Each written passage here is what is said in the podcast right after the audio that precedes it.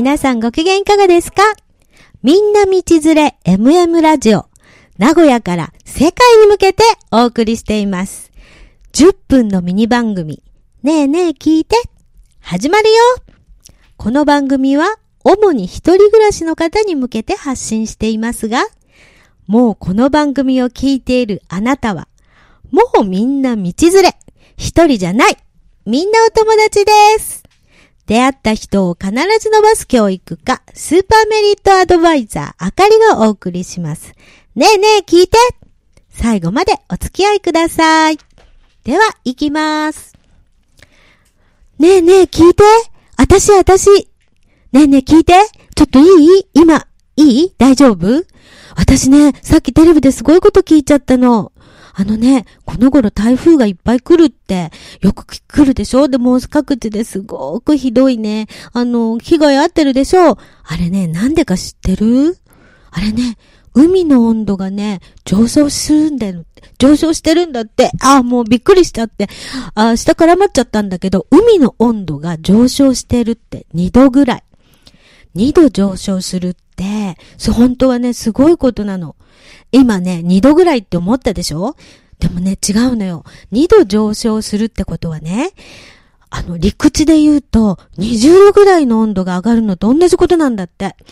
だから、私ね、これ前にね、なんかの本で読んだのよ。それでね、なんか2度上昇すると、なんか、本当はその時の本では、魚が80%ぐらい死滅しちゃうっていうようなことをね、読んだことがあってね、テレビから2度って言われた時ね、ほんとびっくりしたの。だってさ、台風も大変だけど、海の魚たちが死んじゃったらもっと大変でしょ？だからもうびっくりしちゃって、聞いた？ね、やっぱりすごいと思うでしょ？そそれでね、私ね、前ね、想像しちゃったのよ、自分で。あのさ、2度80%も死滅しちゃうってことは、もう全部いなくなっちゃうんじゃないのって、もうほんと心配したの。でね、冷静になって考えてみたら、まあちょっとね、あの、あることに気づいたのよ。聞いてくれる？あのさ、私ってさ、ちょっとばっかみたいなんだけれども、うんとね、2度や、上がったらみんなその場の魚が死滅しちゃうっていう感じで思ってたのね。だけどさ、そうじゃなくってさ、2度上がるってことは、えっと、北極とか南極とかの水は冷たいわけだから、どういうことかって考えていくと、えっと、なんていうの？赤道のとこにいたお魚が、そこが2度上がっちゃったら、ちょっと寒い。ところに移動すればいいわけでしょ？そうするとまた、その移動したところにいた魚が、ちょっと寒い2度下のところに移動すればいいってことじゃない？だから、ずんずんずんずんこう、ところてんのような玉突き状態で行って、そして結局、北極とか南極とかが、いる、たぶ、あの、生き物が、ちょっと、かわいそうなことになっちゃうんだなって思って、そういうことに気がついたから、今すぐに8割なくなっちゃうんじゃないなって思って、ちょっと、ちょっとだけね、あの、安心したんだけど、でもさ、これってほんと大変なことじゃないかなって思ってたの。だってね、最近白熊がね、乗る氷がないとか、それで赤ちゃんが育たないとか、もうなんかね、わ私たちのわかんないと遠いとこでね、いろんなことが起こってるんだけど、だから、まあでもそれってやっぱりどうもなんか遠いなって感じで一言みたいだったじゃないだから私もまあ、ちょっと一言かななんて失礼だけど、なかなか考えることができなかったのね。でもさ、こんだけ暑いでしょ？そして海の気温がね、上昇するとね、そりゃもちろん住んでるお魚さんはそうなるんだけど、なんていうの？あの、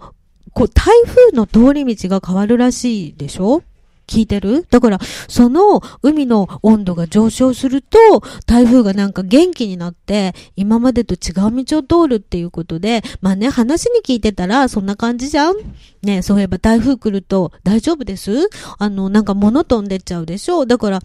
そういうのも大変だなって、台風ってほんと身近じゃない？特に最近、ここ2、3年、ほんと身近にやってくるし、雨もすごいしっていうことで、で、その怖い台風が、やっぱり、海の気温が上昇してるっていうことで来るって思ったら、これも本当に人事じゃなくなってきちゃうんだよね。だからさ、なんか、あなたもそうだけど、私も、なんか遠いとこにあるときは、あの、なんか、ちょっと知らんねって感じだったんだけど、自分のとこにやってくるって、なんか、ひたひたと来るっていう恐怖っていうのね、やっぱり地球全体のことを考えなきゃいけないなっていうふうにね、最近すごく思うのね。ね、だからさ、白熊くんとか、今どうしてんのかなとか、あとはね、なんかすごいお話で、ちょっと聞いた話によると、イギリス、イギリスってどこにあるか知ってるよねちょっとね、寒いとこにあるわけで、なんか結構、風がピューっていう感じ。ね、寒い感じだなっていうふうに思うでしょでね、そこのイギリスになんと、あのね、なんとね、南の国で咲くあの花みたいなもの、こう実とかが自然に、自然に発生して、そこで育ってるっていうのもね、ちらっとちっちゃくニュースに載ってたの。それって、どういうことかっていうと、ここ2、3年ね、あのー、まあ、暑い日もあって寒い日もあるんだけど、ただそういうね、一時的なことだと、その花は咲かないんだって。それがね、何年も何年もそういう状態だなっていう風な気候になると、その花が、あ、ここで生きてってもいいんだなっていう感じで咲くらしいんだけども、根を下ろすらしいんだけど、だってイギリスよ？イギリスってどっちかって言ったら暑い国ですか？寒いですか？って